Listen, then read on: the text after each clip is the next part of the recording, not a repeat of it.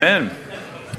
Well, welcome, Redemption Arcadia. So glad that you're here today. Uh, my name is Tyler Thompson. I'm one of the pastors here.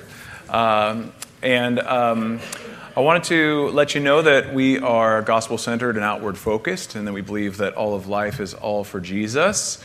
And uh, thankful for those of you that are still in town in Phoenix. Uh, we're glad that you're here today. I have just one announcement today, and that is that this is a family Sunday, which means that we'll have uh, kids in the room with us. We do this kind of quarterly as, as, an, as an opportunity to be able to have the whole family t- together. And uh, we think that it's really important uh, to, to do that from time to time and have the kids worshiping with us and learning with us. And when we learn from one another in the generations. So, kids, thanks for being here. Um, appreciate you all. Um, I am, yeah, yeah, that's right. Yeah, very good. Thank you so much. Um, with that, I know you just got, um, I know you just got seated and everything, but I'd like to ask you to stand for the reading of God's Word. So, our text this morning comes out of 1 John 2, verses 18 to 27, and I'll read that for us. It says, Children, it is the last hour, and as you have heard that Antichrist is coming, so now many Antichrists have come. Therefore, we know that it is the last hour. They went out from us, but they were not of us, for if they had been of us, they would have continued with us. But they went out that it might become plain that they are not of us. But you have been anointed by the Holy One, and all of you have knowledge. I write to you not because you do not know the truth, but because you know it, and because no lie is of the truth. Who is the liar but he who denies that Jesus is the Christ? This is the Antichrist, he who denies the Father and the Son. No one who denies the Son has the Father. Whoever confesses the Son has the Father also. Let what you have heard from the beginning abide in you. If what you have heard from the beginning abides in you, then you too will abide in the Son and in the Father. And this is the promise that he made to us eternal life. I write these things to you about those who are trying to deceive you. But the anointing that you received from him abides in you, and you have no need that anyone should teach you, but as his anointing teaches you about everything and is true and is no lie, just as it has taught you, abide in him.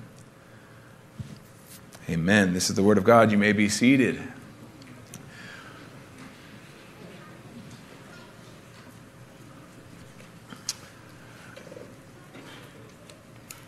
Well, I'm thankful to be able to share with you this last message before I transition into a, a new season of ministry.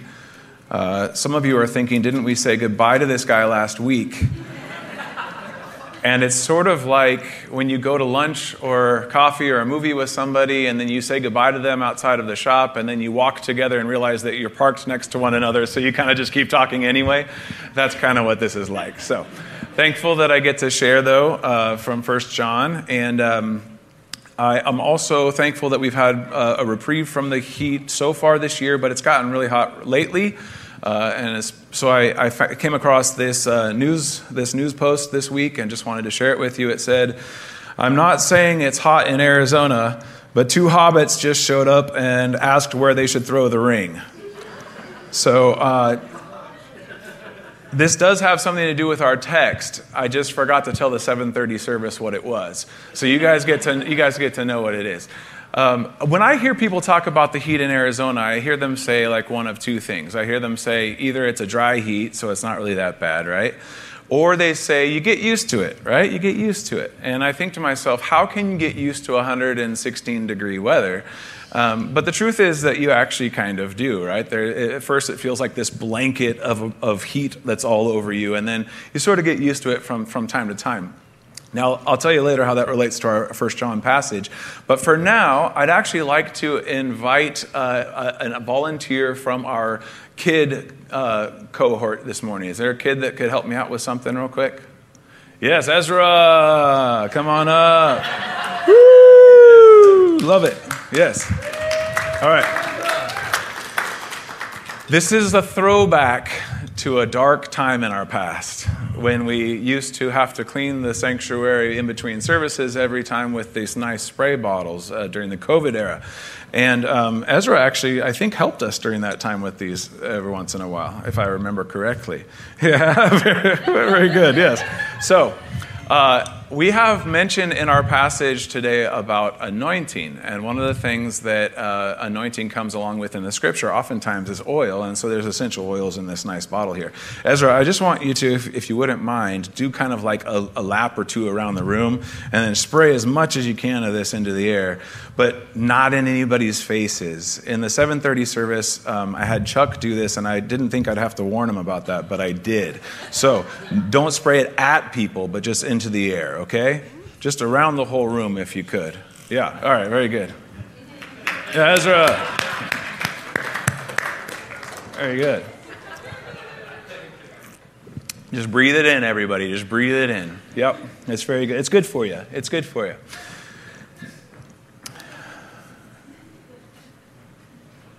All right, now just seven more. Whoa!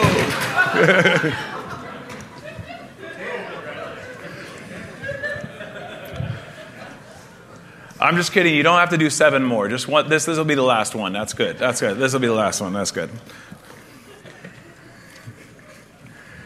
All right. Round of applause for Ezra. Thank you, Ezra. You're the best. Appreciate it. All right. You may have a seat now. Thank you, sir. All right. Anybody smell that? Yeah. One of the things that's nice about oil is it just kind of permeates the space, it permeates the room, right? And, uh, and people use oil uh, because uh, it was a way of sort of preserving things. It was a way of sort of uh, take, uh, claiming the, the, the, space. And uh, in Scripture, we, we anoint with oil as a way of sort of showing God's blessing and purpose over a person.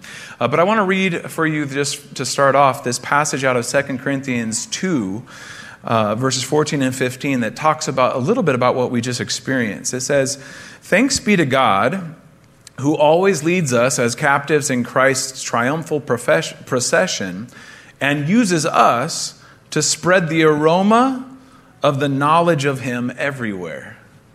For we are to God the pleasing aroma of Christ among those who are being saved and those who are perishing. Isn't that a beautiful passage? That God actually uses his church as an aroma of knowledge for the world. And not only just something that smells good, but an aroma specifically of knowledge. And we're going to find in our passage here in 1 John that when we talk about anointing and when we talk about being an aroma for Christ, that it's going to deal with the, the knowledge that the Holy Spirit desires to share with the world. So let me give you just the main idea today in a nutshell. It's one of those sermons where it just helps to say from the beginning this is what this text is about.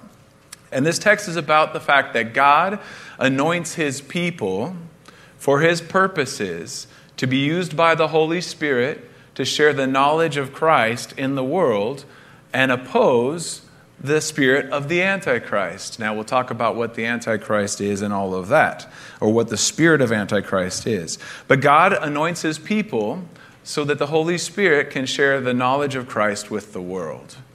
And we want to be used by God in that way, sort of like this aroma to Christ, but also this aroma to the world. Before we get into 1 John, I actually just want to share with you a couple of passages from the Old Testament that set sort of a foundation for what this anointing is. And the reason I want to do this is because many of us actually have heard that word before. It's like one of those Christian words that we've heard, but we don't quite know what, what what it means. And I remember growing up in the church, uh, I had never heard that word before, and I led worship, and it was my first time leading in the main service uh, as like a 16 year old, and I was going to lead in the main service.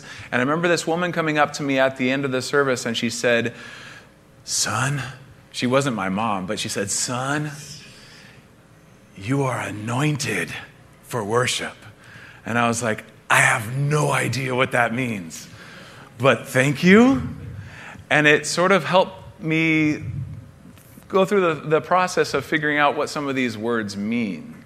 I know that she meant well, but I didn't understand what that word anointed mean. And so I wanted to know what is it that anointing actually means in Scripture? And we'll start in Exodus chapter 28. So, Exodus chapter 28, it says this It says, For Aaron's sons, you shall make coats and sashes and caps. You shall make them for glory and beauty. And you shall put them on Aaron your brother and on his sons with him, and shall anoint them and ordain them and consecrate them, that they may serve me as priests. So, those three words there anoint, ordain, and consecrate are three different words. They don't all just mean something interchangeable thing, the same thing. Uh, but the idea is that Aaron and his sons are going to be anointed, or they're going to be entrusted with the purposes of God, specifically as priests. And they're going to use coats and caps and things like that to put on them as a sign of the anointing. That they're going to, they're going to wear these robes and caps, they're going to sort of be immersed or covered by these things as a sign of God's anointing. Next chapter in Exodus 29 4 through 9, it says, you shall bring Aaron and his sons to the entrance of the tent of meeting and wash them with water. So the washing was part of the consecration. And then you shall make, take the garments and put on the Aaron, Aaron the coat and the robe of the ephod, and the ephod and the breastpiece, and gird him with the skillfully woven band of the ephod. You shall set a turban on his head and put the holy crown on the turban. And then you shall take the anointing oil and pour it on his head and anoint him. And so uh, there, there was the use of this oil specifically to be able to consecrate or set apart Aaron and his sons for God's purposes. Verse 8 Then you shall bring his sons and put coats on them, and you shall gird Aaron his sons and his sons with sashes and bind caps on them, and the priesthood shall be theirs by a statute forever. Thus you shall ordain Aaron and his sons. So we understand so far that anointing is that God would call a person or persons towards his purposes and that they might use specific things like oils or, uh, or clothes in order, order to, to consecrate this anointing. Psalm 133 says this, and it's actually a really short psalm, just three verses. Behold, how good and pleasant it is when brothers dwell in unity. It's like the precious oil on the head running down the beard, and on the beard of Aaron running down on the collar of his robes. It's like the dew of Hermon, which falls on the mountains of Zion, for the Lord has commanded the blessing, life forevermore.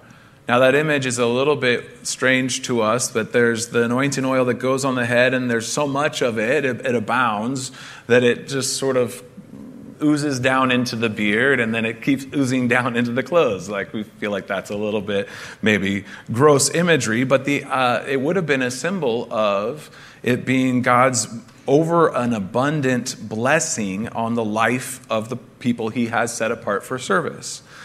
And so the similar thing about the dew on, on Hermon, the dew just covers the mountains, that it's, the mountain is immersed and so, what we find with anointing is that there's an, um, an immersion or a covering of a person so that, that God's purposes might be executed in their lives.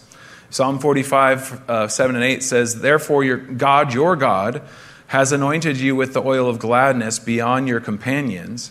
Your robes are all fragrant with myrrh and aloes and cassia. And so there's an idea here that there's sort of ways that God will anoint with different uh, elements.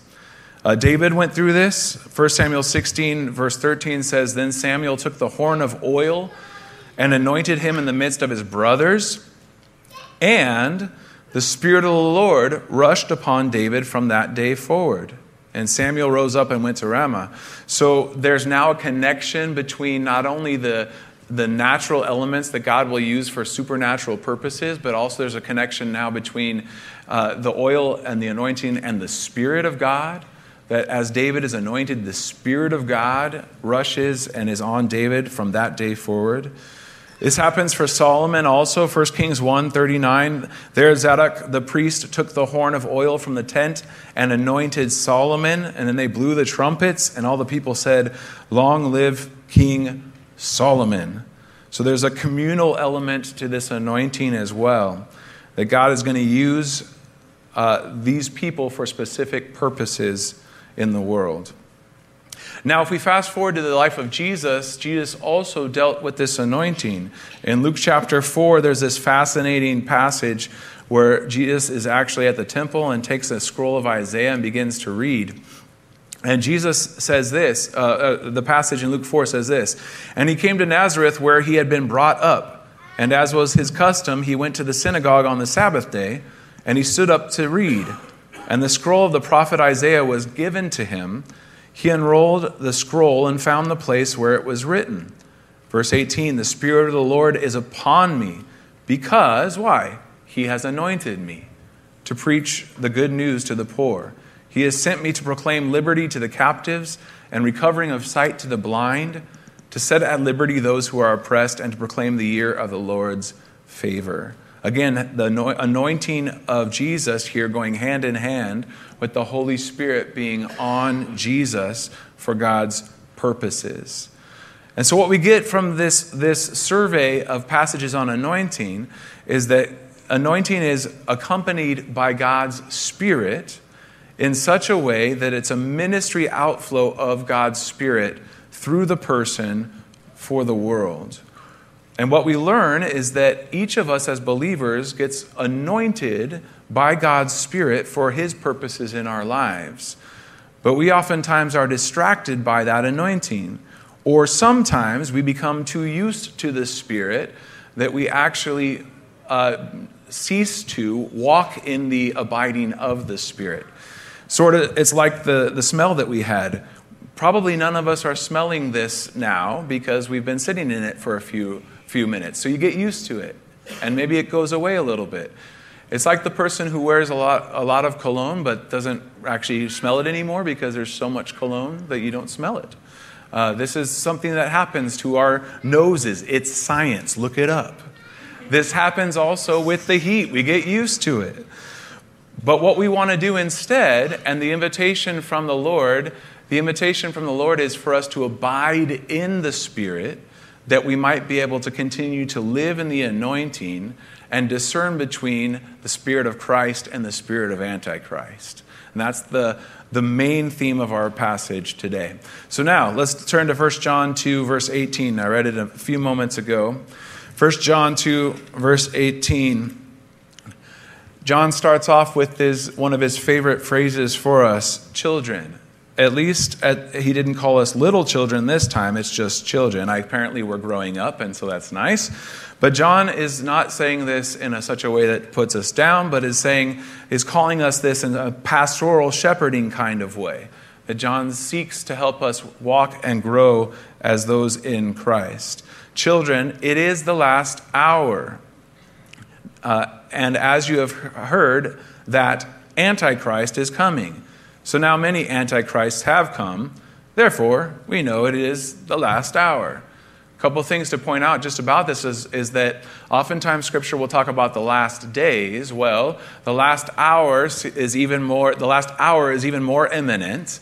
And you might even say that now, since much time has passed since this was written, we might be in the last minutes, in the sense where there's an urgency for us to walk in the purposes of Christ. And John is going to say that in this last hour, we had heard that Antichrist, it's interesting that it doesn't say there, the Antichrist. And I think the reason for that is that John doesn't have in mind here, here the, the, the, the character mentioned in the, in the book of Revelation. John isn't necessarily talking about a specific person here, but when John says that Antichrist, he's talking about a spirit of Antichrist. So John is making a distinction right away between the spirit of Christ and the spirit of Antichrist. That there's a way of thinking that belongs to Christ, and there's a way of thinking that belongs to Antichrist. Um, and the other, way, the other reason we know this is that John is saying many antichrists have come. And so John is indicating that those that have the mentality of the spirit of Antichrist will be called antichrists. In the same way that those who have the spirit of Christ in them will be called little, called little Christs. That, that, that distinction between uh, sons and daughters of God or sons and daughters of the devil is present here as well. And we might note also that Antichrist while it means against Christ, it doesn't have to mean exactly opposite to Christ. But it might actually mean something that's very well and good, but that we have made into an idol in our lives. And so that word antichrist might just mean anything that replaces the good news of Jesus Christ in our lives. It might just mean for us that in this moment we have placed our trust and hope of salvation in this thing other than in Jesus. And so that might be a desire that we have, or it might be a longing that we have, or it might be um, a possession that we're looking for, or, or a certain influence or status. That at any point, something that would replace our hope of Christ, of salvation in Christ, might be something that replaces the Spirit of Christ in our minds. And so John wants to warn us against this. In verse 19, John says, They went out from us, but they were not of us. For if they had been of us, they would have continued with us. And it's like one of those, uh, if anybody ever seen one of those uh, suspense movies where the phone rings and it says, The call is coming from inside the house. This is, this is what's happening here. John is saying these false teachers have come from inside the house. And they came out from us, and people listened to their teaching because they were from us, but their teaching was false nonetheless. And what I learned from that is that sometimes God will allow for false teaching to go forward so that we can hear that it's false. In other words, sometimes we're very, we're very concerned about uh, controlling and making sure people don't say, the, say false teaching, which we should look out for that. But sometimes God will allow for false teaching to be said so that we can hear that it's false teaching.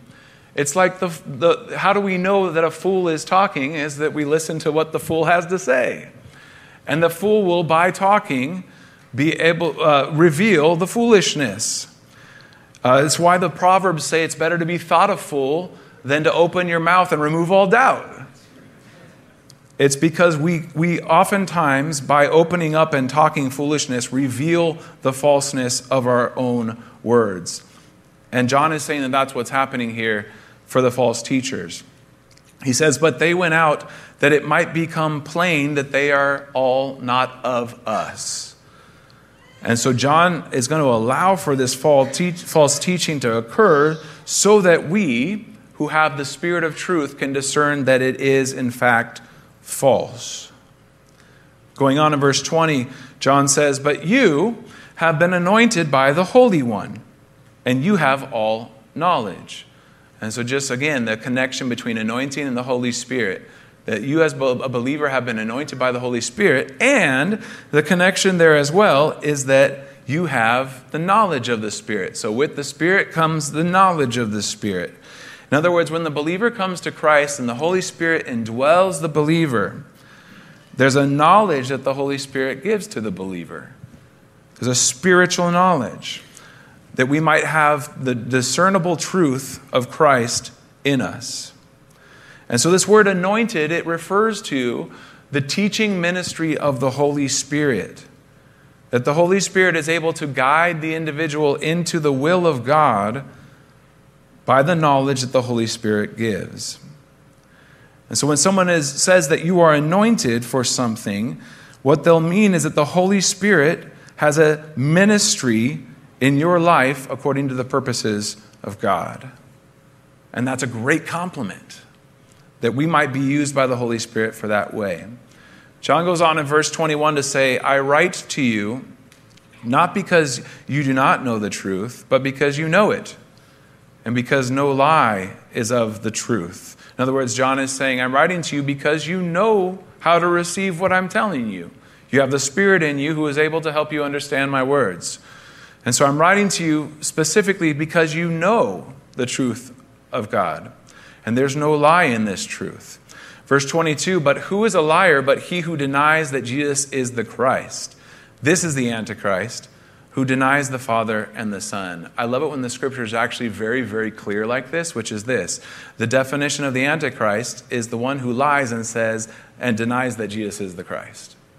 The Antichrist is the one who denies that Jesus is the Christ. That spirit of Antichrist is in a person if a person is saying that I'm denying that Christ is God. And so there's a sense where John is saying our knowledge about who Jesus is has a profound impact upon our overall knowledge of who God is in the first place. There are many people today who say that they are spiritual or that they know God, but would not claim to know Christ. And John is saying that that's not enough. That if we don't know Christ, we can be as spiritual as we want to, to think that we are, but that we will be liars and those who are a spirit of the Antichrist because we deny who Jesus is. If Jesus is not the Messiah to us, then, according to John, then we are liars who don't know the truth. And so, all of us, and we many of us know people like this who would claim to be spiritual, who would be claimed to know a higher power, but there's a reason that the name of Jesus is the one that the, the, the demons fear. There's a reason that the name of Jesus is the only name under which by people will be saved. There's a reason by which Jesus himself says, I am the way, the truth, and the life, and no one comes to the Father except through me. And that is that outside of this knowledge of who Christ is, we are not able to reach the Father. And so the definition of Antichrist is anything that denies this nature of Christ as Messiah. We oftentimes like to uh, paint broad pictures about what the Antichrist is, and we, we either sort of reduce it to funny little memes like uh, Torchy's the taco devil or like Sparky the sun devil from ASU we like to reduce the, the, the devil or the antichrist to like little funny characters or we make it into this huge thing and think that it has to be the character that's represent, represented at the end of the book of revelation. But the truth is that the antichrist that john has in mind are oftentimes much more subtle are oftentimes much more pervasive in our everyday life. That rather than walking according to the spirit of christ we find ourselves walking according to the spirit of Antichrist when we're replacing Christ with any other thing that we think will save us, or that we're denying the actuality of Christ as Messiah in our lives. And John wants us to warn about this. So, 23, verse 23 no one who denies the Son has the Father. Whoever confesses the Son has the Father. That's one of those places in Scripture where it's saying the same thing in, in, in two different ways. If we deny the Son, then we don't have God the Father. If we confess the Son, then we do have God the Father. They're a package deal. This is why Christ spent a lot of his ministry talking about how he and the Father were one, and that if you've seen me, you've seen the Father. That John intends to remind us of that truth in this letter, and that those who are spreading false teaching are not claiming the confession of Christ. Verse 24, John will go on to say, Let what you have heard from the beginning abide in you. That phrase, what you've heard from the beginning, is, is relevant for John because he opened his whole letter with that phrase. In 1 John 1 1, John is saying, That which you have heard from the beginning, which we have believed, that's what we have seen with our own eyes, we now tell to you. That Jesus is the Christ, that he's the light and the life of the world. John wants us to rest and abide in this truth about Christ. That there's something so, so uh, profound about the truth of who Christ is that we can, we can rest in that, what we have been taught. And so he says it again if what you have heard from the beginning abides in you, then too you will abide in the Son and in the Father. Some of you have heard of that phrase, mutual indwelling that God indwells in the church and the church indwells in God. This is part one of these verses where we get this concept that if the word of God abides in you, then we too will abide in God. That there's this mutual indwelling that God seeks with his people. That God and his spirit would reside in the life of the believer, and that we would find ourselves residing in God as well.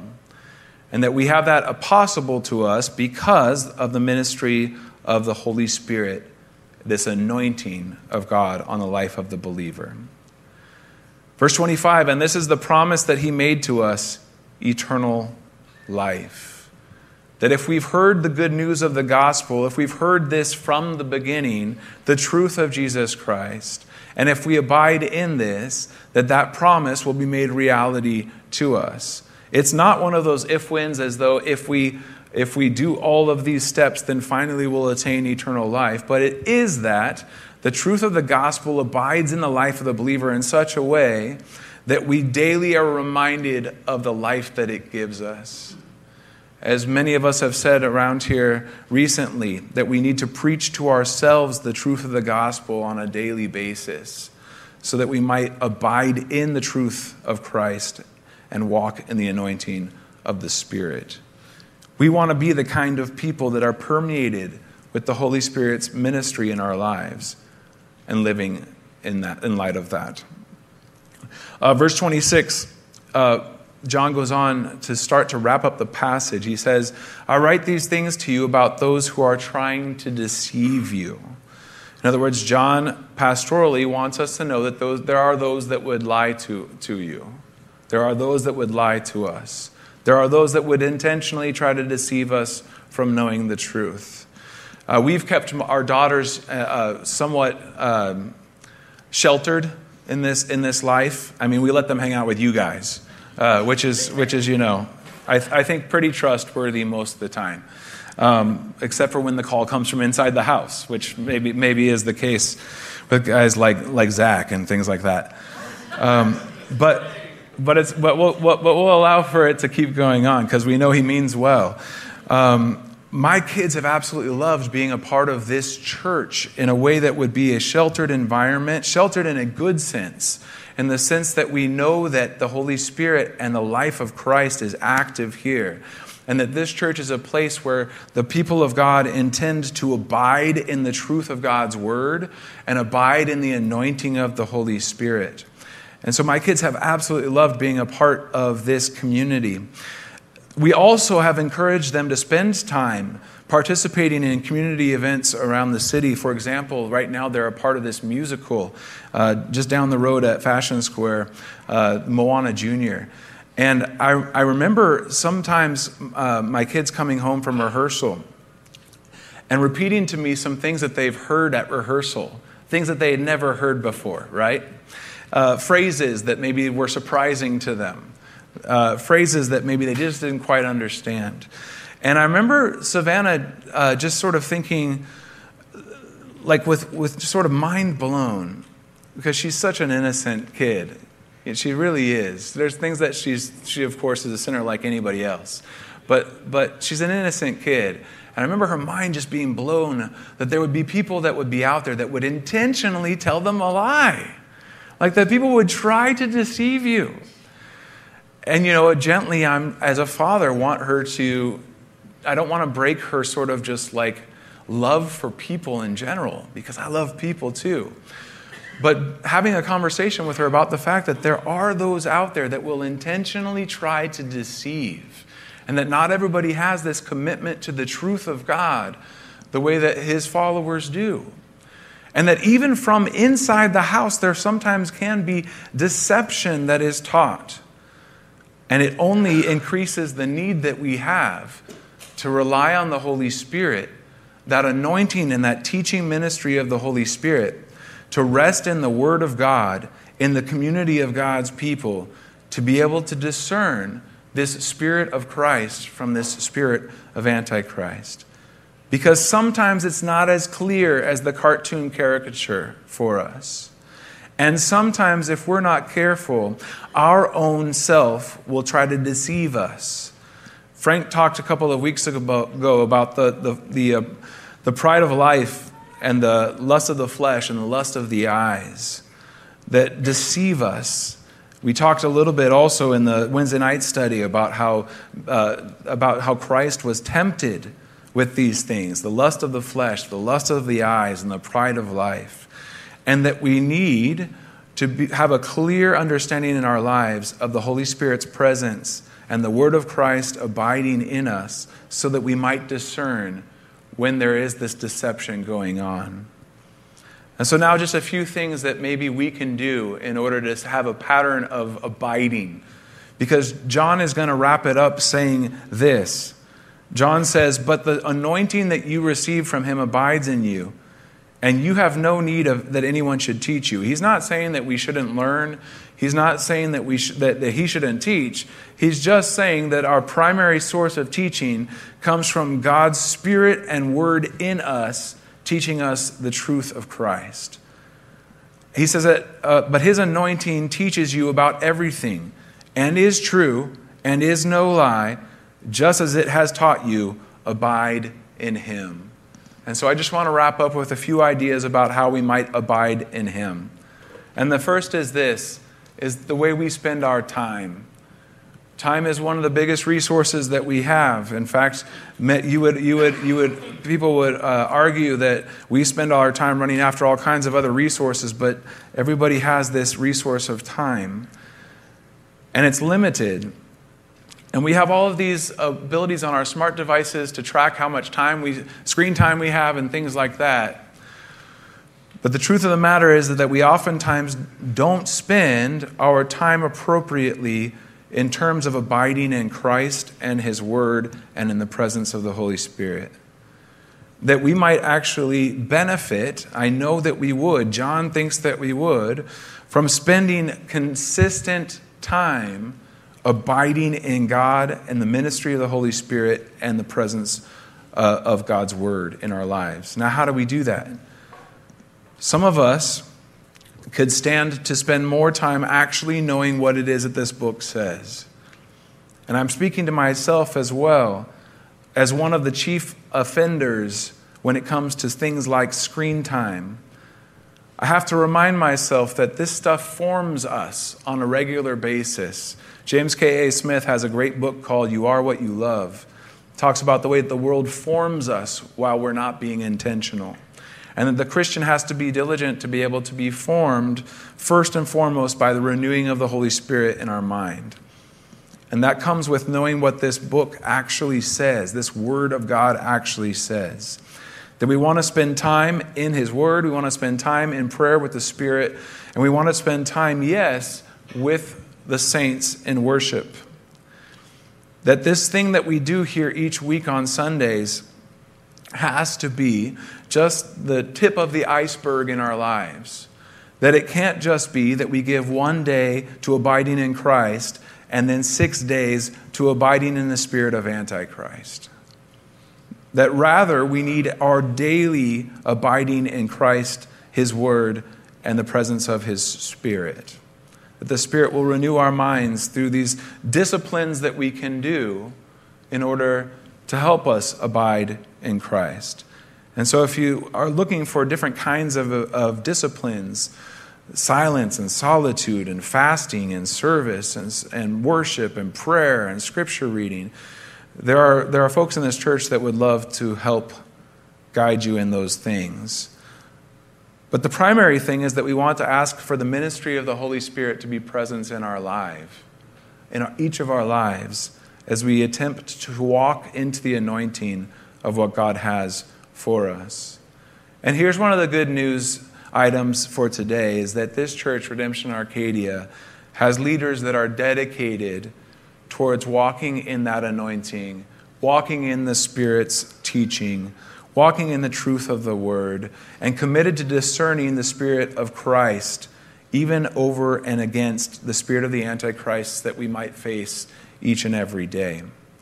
And you can know that this is a church that seeks to do that. It's been an absolute pleasure for me to be able to be a part of that this season.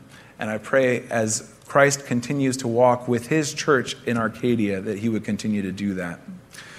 In a moment, we'll take communion, and as we do, just note that this pattern, this repeated pattern of the Eucharist, of communion, is a way of abiding in Christ as well that we take this weekly so that we, we might recall that God not only one time, for the sake of the world, gave himself for us, but that that is efficient for us each and every day that we live. That we don't need to once, uh, we don't need to again and again and again sacrifice Christ for our lives, but that his one time, his one time sacrifice is effectual for us each and every day. It's not that that changes, but it is that we sometimes lose sight of that reality in our lives. And so we want to continually and continuously preach the gospel to us and abide in the truth of his word. And one of the ways we do this is by this rhythm of taking the cup and taking the bread, symbols of his blood get poured out for us and his body given for us, that we might re- recall and remember this salvation that Christ has given to us. And there's a way that we can abide, even in the midst of recalling his death, that helps us all the more when we recall and abide in his resurrected life in the Spirit. And so let me pray for us, and then we'll take communion. God, we're so thankful that you have called us into this life of abiding in you, that you have allowed for us, a people who are unworthy, to be made clean by you, that you have set us apart for your purposes, that you have filled us with your Spirit. And God, help us by your Spirit. Teach us to discern the Spirit of Christ from the Spirit of Antichrist. And that, God, we might be a people that are abiding in you in such a way that leads to fruit for your kingdom. And so, God, even now as we take communion, I pray that your blessing over these natural elements that you'd use for supernatural purposes in our lives. The bread and the cup, Lord, symbols of your body and your blood given. That we would be recalling, Lord, this salvation and abiding in the great work of Christ on the cross and the resurrection. And God, if there's anybody that hasn't yet received you, I pray that today would be the day that they would just reach out in prayer to you by the Spirit and ask for you to come into their lives as Savior that God, there would be a confession of sin and a confession of Christ as Savior and new life filled with the Spirit. God, I pray your blessing on each person in this room as we respond in worship and that you be glorified in us. In Jesus' name, amen.